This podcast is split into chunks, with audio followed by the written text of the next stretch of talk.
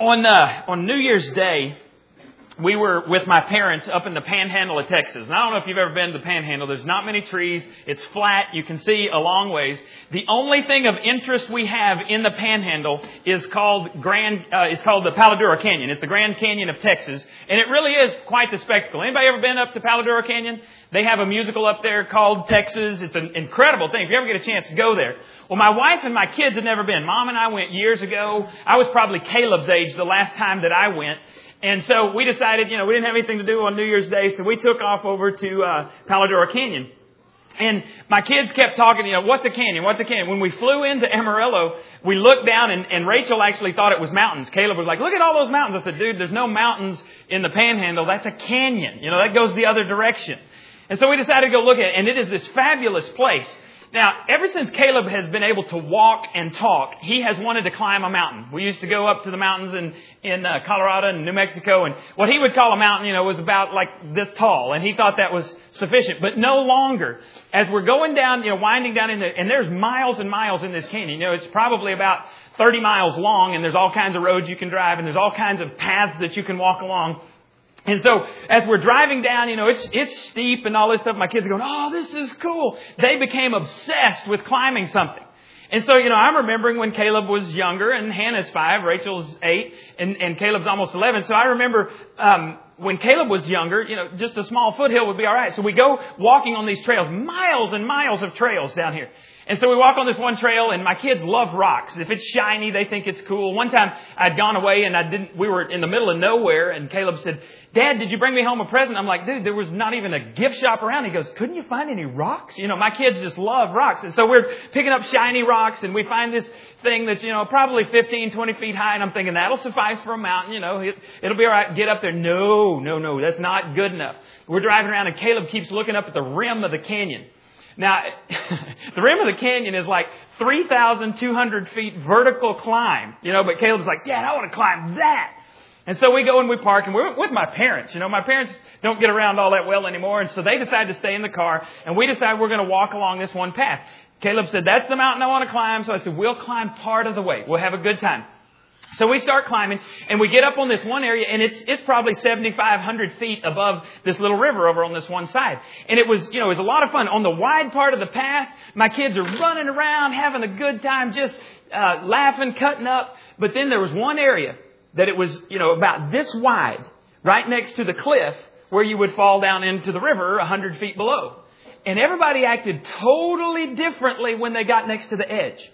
Janie reacted. She became obsessed, you know, with safety when we got there. And Hannah became a koala bear. She climbs up on my neck and just wrapped around and had the death grip on me. Daddy hold me, daddy hold me, daddy hold me as we're going up along this thing. Well, we get up on the top of it, you know, and then we, we walk up this other area. We, we probably actually climbed about a thousand feet of this 3,000 foot summit and we're all dying. The last part, you know, we're bear climbing. Hannah's on my back at this point. I am really dying bear climbing so we can get up on this rock and say that we've climbed climb this certain area.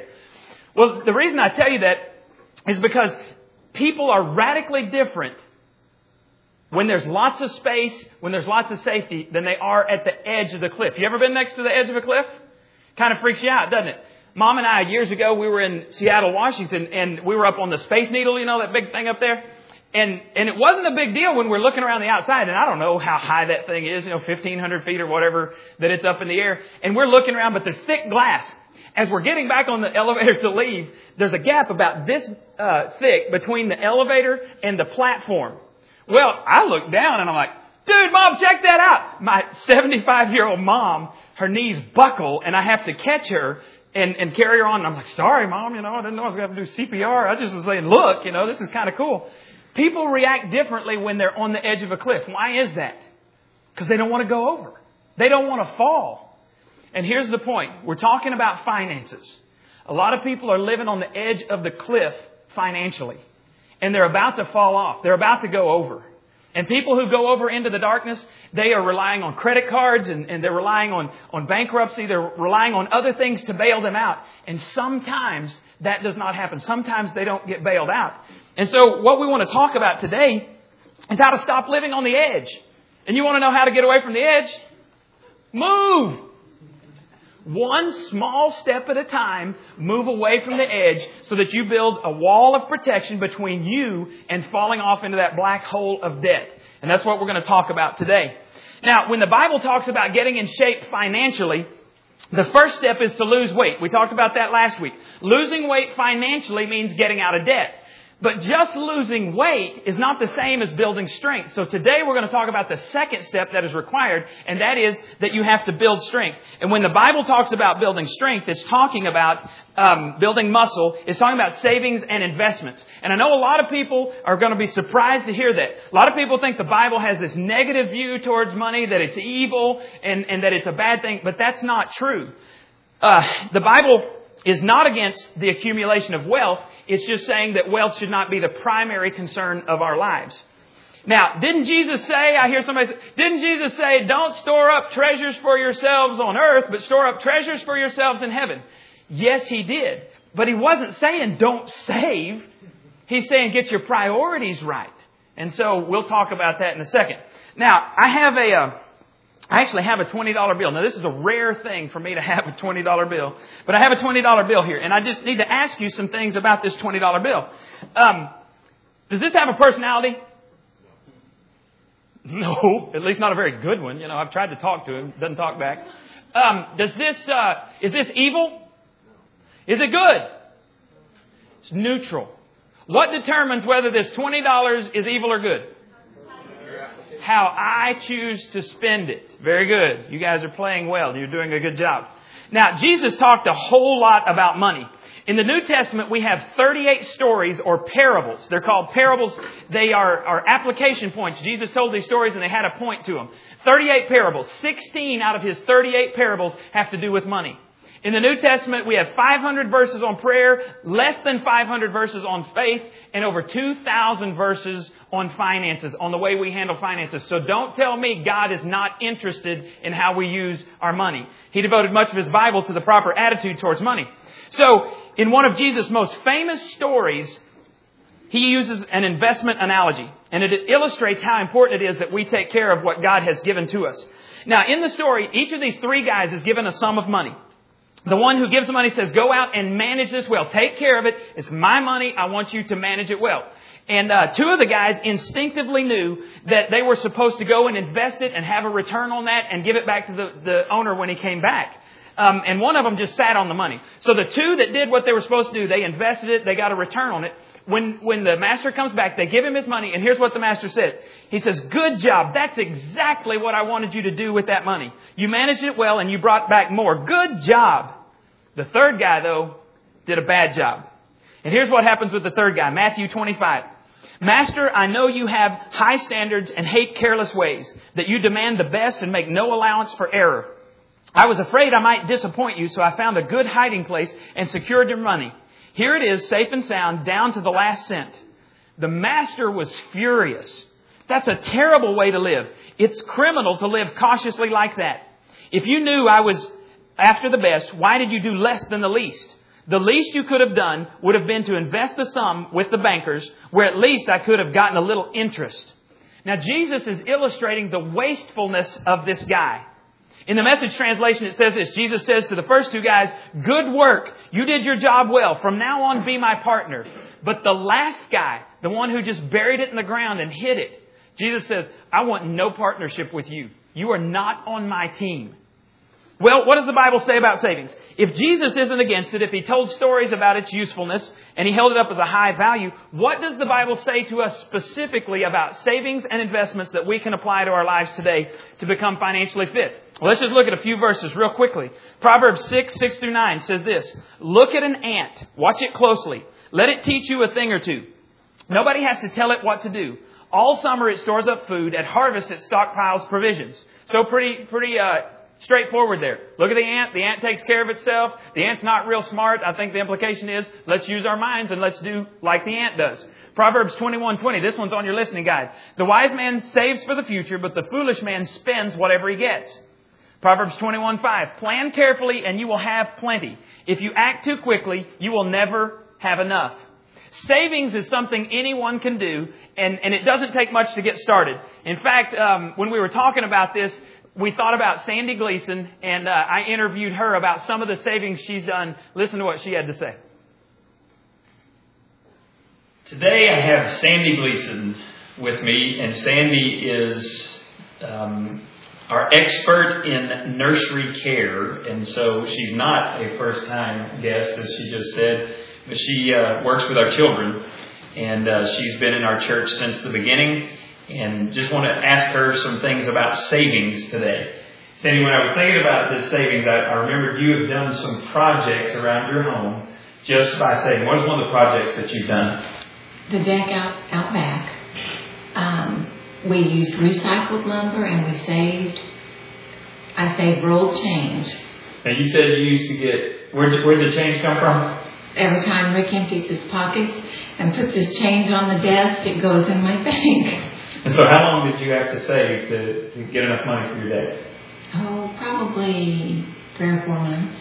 And what did you do at McCoy's? You told me something about how you got the, the wood. You go and you look at their manager specials, and sometimes they have bundles, and if you buy the whole bundle, it'll be ten dollars. And so if you know ahead of time, you can just start buying a ten dollar bundle here and a ten dollar bundle there. We have thirty dollars in our bank out back. Thirty dollars, and that was for materials. You did all the labor. I did. I pulled all the nails out of the old wood, and I did all the labor. Rick helped me screw down the boards. okay. Now you said also um, you've done several other projects around your house. What what all have you done with your savings? Paint all the painting and wallpaper came from the roll of change, and it adds up really fast. What is the longest amount of time you've had to wait for a project to save up? I saved for a year a long time ago for my kitchen table and chairs. It wasn't in the budget, and I wanted it, and it was sixteen hundred dollars. Now you didn't just do change for that. What else did you do to help make some money for that? I painted. I did arts and crafts, and people were out there and wanted it, and so I sold it for a whole year. So that you could eventually get a table. Table and six chairs. So, what would you say to some of the folks who are out here that um, maybe they say, "There's no way I can save money. There's no way I can do any of those things." What words of advice would you have for them? Save change, loose change, and if you go to Herschel's every day of the week, only go two days a week and pocket the money that you would normally buy a drink with. But just saving the change adds up in a hurry. You just have to be disciplined. Put it in a jar and don't roll it until you're ready to take it and buy what you want to get. Don't roll it ahead of time. Just keep saving it. So savings for you is a good deal. It's a great deal. Now, if you knew Sandy, Sandy hates speaking in front of people. And uh, so I said, we'll tape you. And she still got sick and almost threw up before we did it on the on the tape thing. But you know, I said today, I asked her how she was doing when she came in. She said, "Oh, I'm fine." I said, "See the magic of videotape. You don't have to be sick and you don't have to get up in front of people." Um, but she has done all kinds of things. She does lots of labor, and uh, Rick does lots of labor with her. There's a lot of honeydews. But I I was impressed by the things that she's done around her house, um, just by saving change and being disciplined. And, uh, you know, she said early in their marriage, they didn't have any money. They didn't have $1,600. So she became creative and she figured out ways that she could save that money and buy the table and, and chairs that she wants. Um, so, well, let's look at why save. Let's look at, at why we need to do this before we actually get into some things you can do. Number one, savings frees me from earnings pressure. Savings frees me from earnings pressure. How many of you have had to work two or three jobs at, uh, at times just to make ends meet? Let me see your hands. Now, I, I got to say, Matt, I see you over there, Matt. Last week, you know, I had y'all write some stuff on the back of your, your registration cards, and I always get a kick out of Matt's. I'll be sure to read his. And, uh, you know, we were talking about debt and, and whether you're ready to get out of debt, whether you're happy with your savings, with, you know, with your money situation. If you're ready, so a lot of people are saying, I'm not happy with my financial situation. I'm ready to change. Well, Matt writes on the back his, I have no money. I have no job. I have no debt. So, um, Matt's in a good situation right now. Uh, you know, he's going to have to, I don't know how you're going to get the change to save if you got no money, you know, to spend and, and get change. But, um, savings frees us from those pressures to earn um, not the folks who plan and save, they don't have the pressure on them that other people do. Now, I want you to think that that you're on a, a beautiful beach All right, imagine this. Beautiful beach. Here it is in winter. Of course, it's 80 degrees. We've had what 25 record days in, in you know the last few weeks. Um, but let's imagine you're on a beach, and out on this beach, you see these buoys. They're out a certain uh, distance away, and the lifeguards tell you you can swim anywhere inside the ropes, anywhere inside these buoys. You don't have to worry about it. If you go on the other side of the, the buoys, however, there's a dangerous undertow, and there are man-eating sharks. So, can you go the other side of the buoys? Sure you can. You can make that choice. Is it a wise choice to do? No. And so what we're saying is if you will set up a spending plan, it is like swimming inside of the, the safety zone. And you'll be able to tell your money where to go instead of wondering where it went. So that's what we're talking about today. A spending plan just sets up safe boundaries. And a foundational principle of life, I don't know if you figured this out or not, but a foundational principle of life is this. There is no true freedom without limits heard a story one time about a guy talking, uh, he was flying and somebody comes in and tells him to land on this uh, highway. Land the plane on the highway. And the, the pilot says no. And the guy says, well, you're being narrow-minded. He says, no, I'm being smart. I'm going to go land on the runway that was prepared for this plane. All right, so what we're talking about is being smart and using our money in, in wise ways and having limits that protect us financially. Now, if you were laid off or your income was seriously um, reduced, how long could you survive? Would you lose your house? Would you lose your car? Most of us, everything is okay as long as that next paycheck comes in. But God forbid if that paycheck does not come in. We are in some serious financial trouble. God tells us how to proceed financially. And what He says is, save. he says, you want to know what my, how I'm going to provide for you in the future? Save. Pay attention and save and it will relieve you a lot of stress. Now the second thing that savings does for us is it prepares for my future. Savings is money you keep for your future. In fact, you do spend your money, you just spend it in the future. You spend your savings in the future. I told you last week about the Freedom Account where you set up um, a monthly account for your non-monthly expenses. So at the end of this month, all of my taxes are due. I don't pay into an escrow account. So we have to have a monthly amount that goes into our Freedom Account so that at the end of January, that money is there and we write that check. And it, the reason we call it a Freedom Account is because it frees you from the pressure. I, our regular checking account would not be able to, to withstand a $2,400 check at the end of this month. But our Freedom Account can do that. But a Freedom Account is also where you provide for other things. For example, I have a, a, uh, a refrigerator that's 10 years old. How, what is the average lifespan of refrigerators? About 10 years? Yeah, thank you. Um, Alexis, yes, from, from appliance sales and service. Thank you, ma'am. Um, she knows those things very well. exactly 10 years. Yeah, you got it timed, don't you? There's some kind of bomb that goes off in there. But 10 years. Now, had, had I started at the very beginning and said I was going to have 10 years before this, this refrigerator was going to go out, and if I were to set aside a monthly amount so that at the end of 10 years I'd be ready for that, you know how much a month it would take me? $8.33. If I set that aside in my saving, in my freedom account, at the end of 10 years, when this bomb goes off and my refrigerator bites the dust, I go down and I see Alexis and say, give me a thousand dollar refrigerator and I'm set up. But we're not usually ready for that, are we? So that's what God is saying is we need to prepare for the future. The third thing savings does is allows me to join God's work. Allows me to join God's work. How often has God brought somebody across your path that you would love to help and there is no funds in the bank to help them? Um, it's happened lots of times to me. Many of you I know would gladly give extra money to the church to, to meet a need. You know, we, we did 75 students at um, Northside Elementary School this year. We bought presents for them. We did a, a couple of things uh, for some other folks. And a lot of you gladly do those things, but you'd do more if you had the extra funds. And what if the Good Samaritan, what if the Good Samaritan had not been a planner and a saver? When he came across the guy, you remember what he did? He picked up the guy who was injured, took him to a, a, an inn, a hotel, took care of him, bandaged, bandaged him up, gave him medicine, and then at the end of that time, he said to the innkeeper, Go ahead and take care of him, whatever expenses he has. When I come back, I'll pay you over and above. He planned and he saved, and that's how he was able to do that. The only way is, is if you have a plan and you stick with it. Number four, savings can help protect my relationships. All right, a little bit of truth telling real quick. How many of you have ever had fights with your spouse or with somebody over money related issues? Let's come on. The rest of your lying. Okay. That is the number one issue in marriages is fighting over um, financial issues. And so if you, if you had the power to remove one thing that, that caused stress in your marriage, would you do that? Or are you the type of person that says, you know, we don't have enough to fight over in our marriage. We need a couple of good, another good categories, you know, to really get into it. And so we would really prefer to fight over finances. Now, if that's you, this message is not for you. Just excuse yourself, go on down the steps and go on home. But if you'd like to remove it, then we need to do some things and make some choices so that we can do that.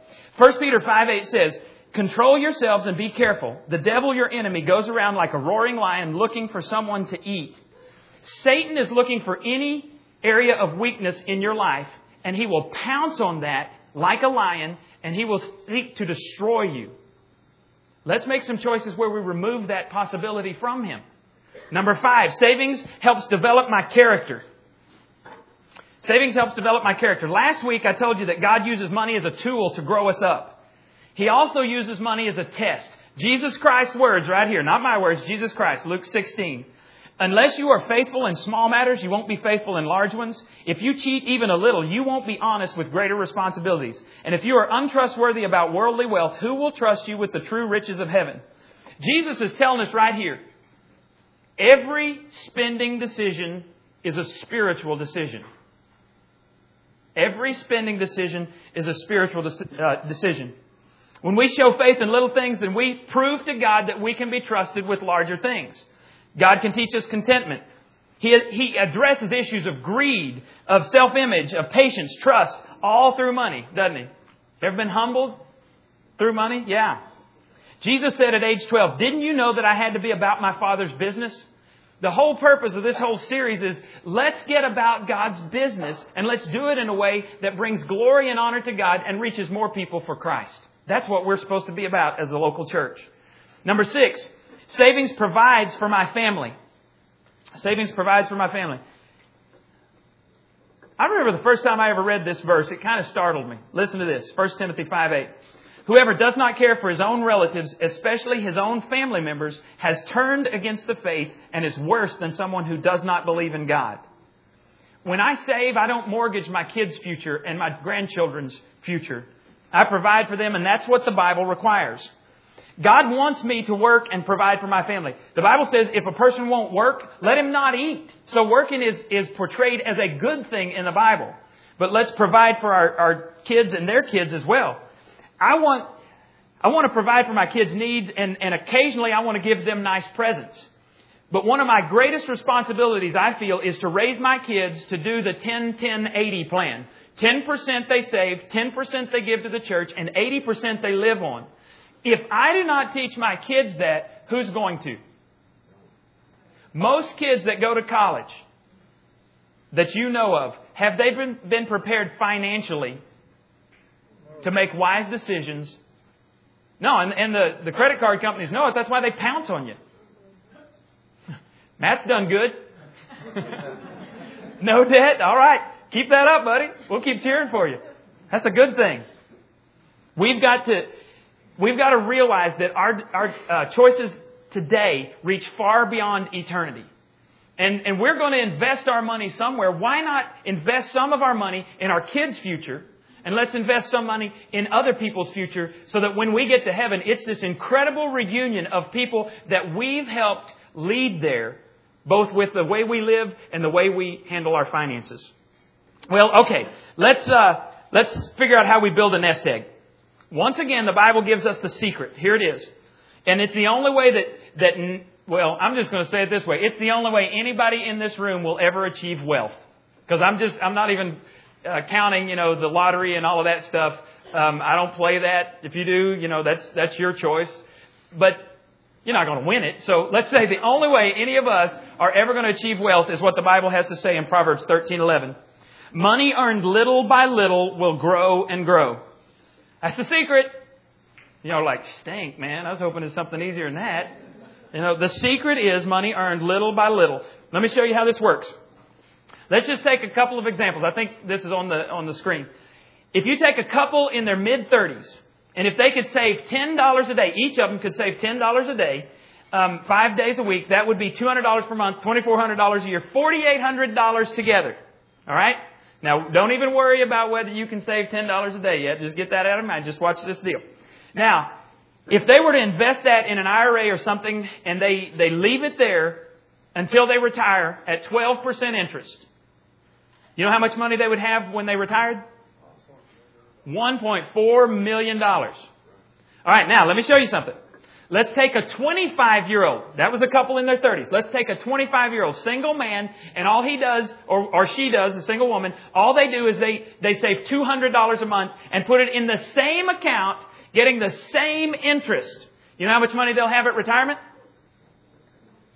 $2.3 million at 65. That's a little better, isn't it? That's the magic of compound interest. Einstein said uh, compound, compound interest is the greatest invention of man because it allows the, the common person to achieve wealth. Now, that's the secret of, of Proverbs 13:11. Over time, money compounds, and over a lot of time, money compounds a lot. Now, there's a rule of 72, and you might want to just write this down. This is, this is how you can figure out how long it will take your money to double in any account that you have. Alright? What you do is you divide 72 by the interest rate that you're getting, and that tells you how many years it will take you to double. So, 72%, if you're going to get that, you're not going to get that very often, only if you're lucky. 72% will take you one year for your uh, money to double in interest. 20, uh, 36%, it would take you uh, two years for your money to double. You see what you do? You take 6%, it take 12 years for your money to double. That's what happens. So somebody who has more time and less money, they're going to end up making more money in the long run because of the magic of compound interest. Now, there's no tricks here, no sleight of hand. I'm not making this up using some crazy computer or some crazy calculator. This is time plus interest. Lots of you have lots of time until you retire if you'll just put back a little bit. Now, let me just say this. Those of you thought you couldn't save $10 a day. Let's just ask a couple of questions. How many of you went out to eat at least one time this last week? Let me see your hands.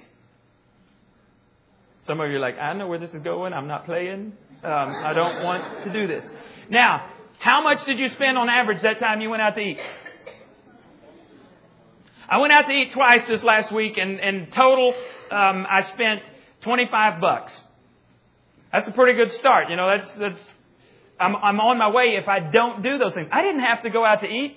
Uh, Wednesday night, Janie was taking the kids to Awana, and I was hungry, and Sheps is right down the road, so I call her and say, "Hey, babe, what are you doing? I'll buy you Sheps." And she's like, "Sure," you know. So we go. And we didn't have to do that. Don't go shopping when you're hungry either. You make bad decisions when you go shopping when you're hungry. I used to do that in college, and we would get up there and not have enough money, you know, and oh, can't have that, can't have that. Pop tarts, they're important, got to have them, you know. Toilet paper, no, we don't need that. Just the school, you know, you go to the school. Now, here's something that's amazing. And this is one principle that I want to teach my son and my daughters. If a 14 year old, this, I wish I'd known this, because I'd have done it. I'd have done it just to see, just to watch this. If a 14 year old were to earn $2,000 a year for five years, 14 through 18, and put that into an interest bearing account and leave it there for 50 years, leave it there till they're 68, they would be a multi-millionaire. So, you know, that's, they've, they've made 10 grand, and that's possible for kids. You know, mow lawns. I made all kinds of money, and I don't have anything to show for that today when I was that age. But if they did it for five years and never put another dime in this account and left it for 50 years, they would retire, uh, where is it? $3.9 million. Now, I, have been reading a lot lately, and a lot of a lot of folks will say, "Well, a million dollars just ain't what it used to be." Is there anybody here? If you had a chance to get a million dollars, you'd say, "Nah, don't want it. It's not what it used to be." Right. So, if we can make some smart decisions now, follow God's principles, God will show us the way to wealth. Money earned little by little achieves a great deal. Well, let's, let's just write this down. Four things that I want you to write down. Here's what I want you to start with. First thing that you need to do is start with a 30 day reserve emergency fund. So just 30 day reserve fund. Because I know some of you talk to me, and I know some of you do not have enough money. If you were to lose your job, you could not make it 30 days. So let's start there. 30 day emergency fund. Number two is begin your debt reduction plan. We talked about this last week. And uh, you can get the tape or you can go online and, and listen to that. But we can give you, and by the way, there is a, there's a budget plan at the back. If you want to take it, it's a one sheet plan. Just fill that out. It takes less than 10 minutes to fill out. You can't get where you want to go if you don't know where you are to start with. Number three, build a savings fund of two to six months income. All right? Two to six months. Then if you lose your job, you are not under pressure to immediately find something and take whatever job you have to, to take out there. I know that stuff. I've swept floors before. When I was the only English speaking person sweeping floors, I've done that. Number four is long term investments. Long term investments. If you'll take these steps and be diligent, you've got to be diligent. You've got to be disciplined. Best thing I ever did, first full time job I had in, in ministry, I took 10% of what they were paying me. And back then, you know, they were paying me about twenty-two or twenty-three thousand dollars a year. But I was single, and so I took ten percent of that and I put it in um, my retirement. It's still there. And I've, uh, before this church, I've only had um, two full-time positions where I got benefits, where I got retirement and stuff like that. And so there's about 10 years of my 21 years that I have been in ministry where some of my retirement has gone, I mean, some of my, my package, my salary has gone to retirement. Never more than 10%. And so it hasn't, since I've, since we started this church, there hadn't been any retirement.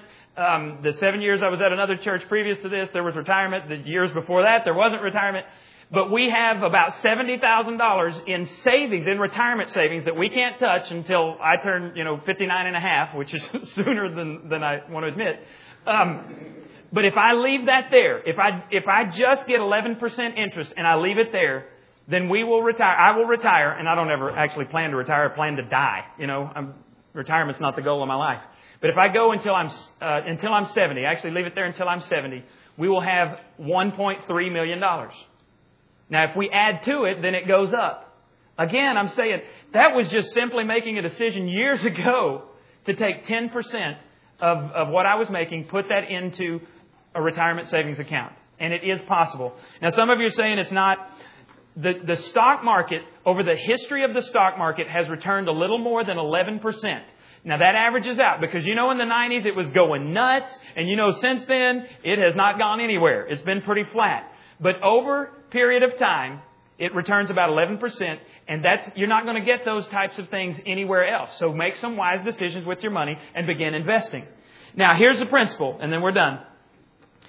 This principle, anything you need in less than 10 years, save. Anything that you need that's greater than 10 years away, invest.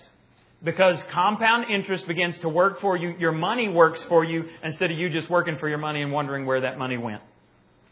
Now, I want you to take your registration cards if you would. There should have been one on your chairs or they were passed out to you. Um, here's what I want you to do. Fill that out real quickly so that we'll have um, a record of you being here today. And then we, we like to have you make some type of, of response to what you've heard. So when you finish on the front side, turn that over to the back. And I want you to write these words. This week I will, alright, everybody can write that before I give you the responses. This week. Because I thought about giving you 30 days and I thought, no way. Because if I give you 30 days, you know, like if, if you say you're going to start dieting in 30 days, whatever, you know, you've, you've forgotten it after 30 days. And I thought, that's too long. So I said, we got to make some decisions. If we're going to get out of our debt situation, if we're going to start building muscle financially and saving, we got to make some decisions. So I said, one week, that's plenty. That's plenty of time. All right, so this week I will. Here are your four responses. I will start on my budget. Got the forms back there at the back. So if you want to do that, write that down. This week I will begin saving something, even if it's just a pocket change. That is awesome what all Sandy has done, and she's just incredible. This week I will set up a rapid debt repayment program. You can just put RDRP. And that's, if you don't know what that is, come see me. I'll be happy to show you how to do that. I can show you websites where you can go. You can actually put it on the website. You don't have to put any of your information on there so they never know who, who set that up. You can print it out and it shows you how to get out of debt as quickly as possible. And then your fourth option. This week I will do nothing. I figured let's be honest. You know, let's give you that opportunity to say, nah, not going to do it. And I said this last week, but some folks are not ready to budget, not ready to have a spending plan because they're, quite honestly, they're not in enough pain yet. And when they get in enough pain, then they'll be ready to make a change. What we're going to do is I'm going to let the parents um, who are going to have their babies dedicated today, I'm going to let them go ahead and slip out right now and go downstairs. Even if your baby is not going to be dedicated, but you, uh, but they're down in the nursery, we need you to pick them up because both of our nursery workers will be up here because they've got relatives that are they're going to have their uh, their uh, grandchildren or, or relatives dedicated. So y'all go ahead and, and slip out and do that. Now, what we do with your registration cards, we have a basket at the back that we call our joy basket put that in there and uh, and we will have a record of that and, and I pray for you. If you have a prayer concern, write that on the back. I'll, I'll go through those and pray over those during the week.